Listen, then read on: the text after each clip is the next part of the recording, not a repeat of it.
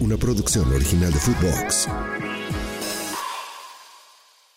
Esto es La Fantasmagórica, un podcast con el fantasma Nacho Suárez, exclusivo de Footbox. ¿Qué tal, amigos de Footbox? Los saluda Nacho Suárez, el mismísimo fantasma, como uno que nos acompañan en otra edición de La Fantasmagórica, que en su temporada veinte veintitrés tiene nuevos capítulos los días martes y los días jueves.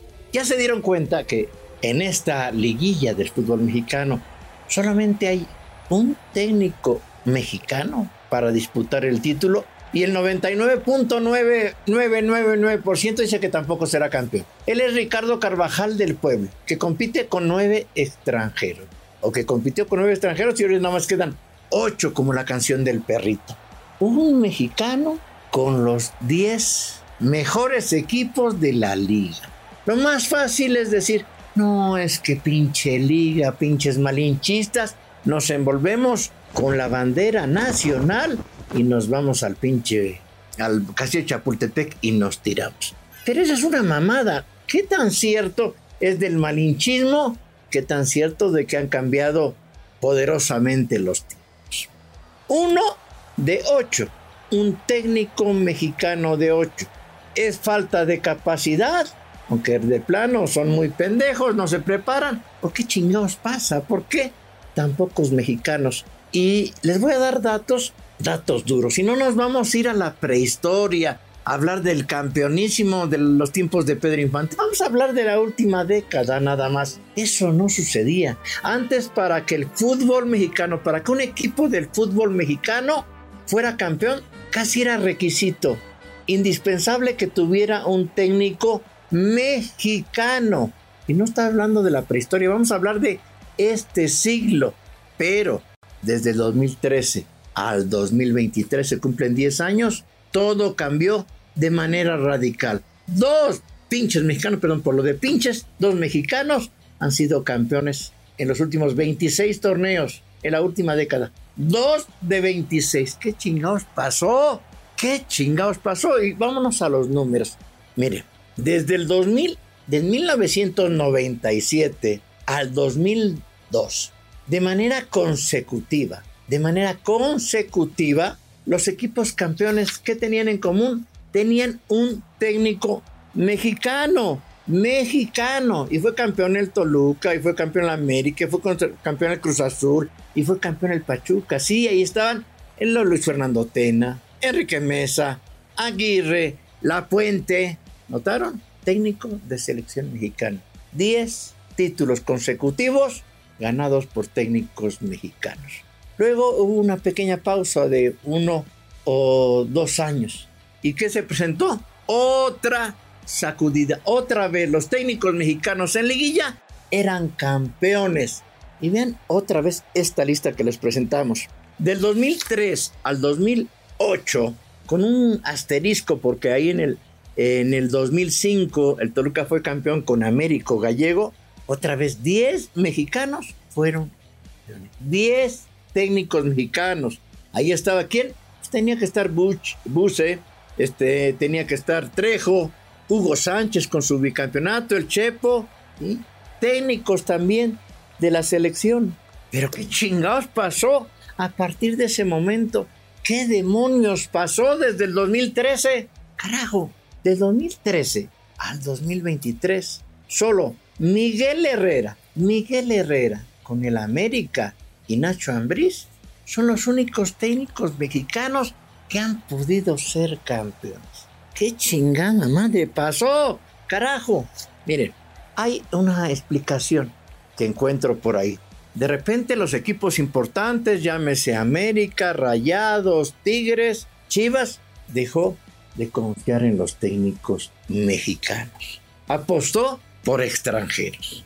Obviamente que si los equipos que más lana le ponen no tienen mexicanos, pues las posibilidades de que un, un técnico nacional sea campeón, pues bajan cabrón. O sea, es una lógica matemática. Pero también, obviamente, pues ya se fueron los Hugo, los La Puente, eh, todos. El técnico mexicano que más liguillas, eh, que más títulos ganó era Nacho Trelles. Por ahí después, Cárdenas, Raúl Cárdenas, que en paz descanse, con seis. Después La Puente con cinco, que ya está retirado. El único activo sigue siendo Bucetich, siempre lo critican porque eh, dicen que juega con el, eh, con el camión atrás. Pero, ¿dónde están las nuevas generaciones? ¿No se preparan o son demasiado verso, demasiado humo? Hay de todo como botica. Obviamente, a los eh, técnicos jóvenes no les van a dar a los grandes equipos, y menos si son mexicanos, salvo excepciones. El Checo Pérez tuvo que manejar pinches carcachas antes de llegar a Red Bull, pero con esas carcachas saca resultados. En el fútbol mexicano vamos a contar el verso o el humo. Mucho verso, hablan bien requete bonito, pero en la pinche cancha son una pinche nulidad en cuanto a resultados. Y tomemos en ese parámetro a Rafa Puente junior, a Michelle Año, que iba a ser campeón del mundo, campeón con el Real Madrid y un chingo de cosas. Anote por ahí a Palencia, al Chima Ruiz, al Malayo Benjamin Mora, a Eduardo Arce, a Raúl Gutiérrez, a Ricardo Cadena. Sí, sí, todos decimos, cabrón, tienen que darle la oportunidad a los mexicanos, pero cabrón, cuando les han dado la oportunidad, pues la cagan, no tienen, no tienen resultados. Ah, vámonos a la otra parte, a los técnicos eh, extranjeros jóvenes a los que les han dado la oportunidad y hoy tienen equipo. Larcamón, que lo trajeron en desconocido, jovencito, al Puebla lo revolucionó, lo calificó con pinches equipos infames, por eso hoy está en León. El Tano Ortiz, sí, corrieron al técnico, lo trajeron ahí porque estaba en la sub veintitrés, pero ¿qué pasó? Dio resultados, dio resultados el pinche América, cierto. La cagaba en semifinales, pero la liga era un pinche avión. ¿Qué pasó cuando metieron también a, a Ricardo Cadena con Chivas? Pues la cagó completita. O Michelle Año también le, le llegó de rebote, pero la cagaron completita. No jugaron ni bien en la liga y algunos ni calificaron a la liguilla. Eso, eso es una realidad. Paunovic, sí, le dieron, pero tuvo resultados, ya llegó a una final. Jardineo, Jardín, como quieran llamar en la América, sí. Le llegó, llegó a San Luis, está en la América y fue super líder. Son jóvenes extranjeros que tuvieron oportunidad, pero lograron también dar resultados. Y no con el título, sí jugando de manera diferente. A lo que no puede decir ni Leaño, ni Rafita Puente, ni este, ni ninguno de los que hemos mencionado.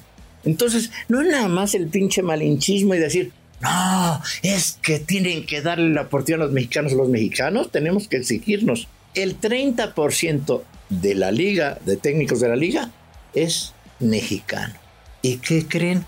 Pues es un reflejo de lo que sucede en los equipos.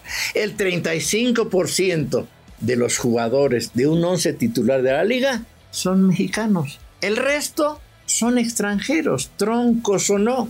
Obviamente, si hay el setenta por ciento contra el treinta por ciento, pues es lógico que gane o que tenga más éxito el que más porcentaje tenga. ¿Nos ponemos a llorar o qué chingados nos ponemos a hacer? Mario García en expansión es el mejor técnico, pero por mucho, pero por mucho. Fue campeón con el Dorado, porque no fue el pinche Maradona que se la pasaba durmiéndose, chupando y metiéndose hasta el dedo. No, el que hacía el técnico, el que la hacía de técnico, el que ponía lo, la, las plantillas y todo, era Mario García. Maradona no podía ni hablar, ni, ni dar entrevistas. Todo lo hacía Mario García. Y fue campeón con Dorados. Y en las últimas, de los últimos años, de, de los últimos siete torneos, ha metido cuatro veces al Atlante a una final. Ya ha sido campeón y tendría el ascenso. La explicación es de que él sí se prepara, pero no le han dado chance. Que es geniudo, sí. Pero ¿por qué no Mario García?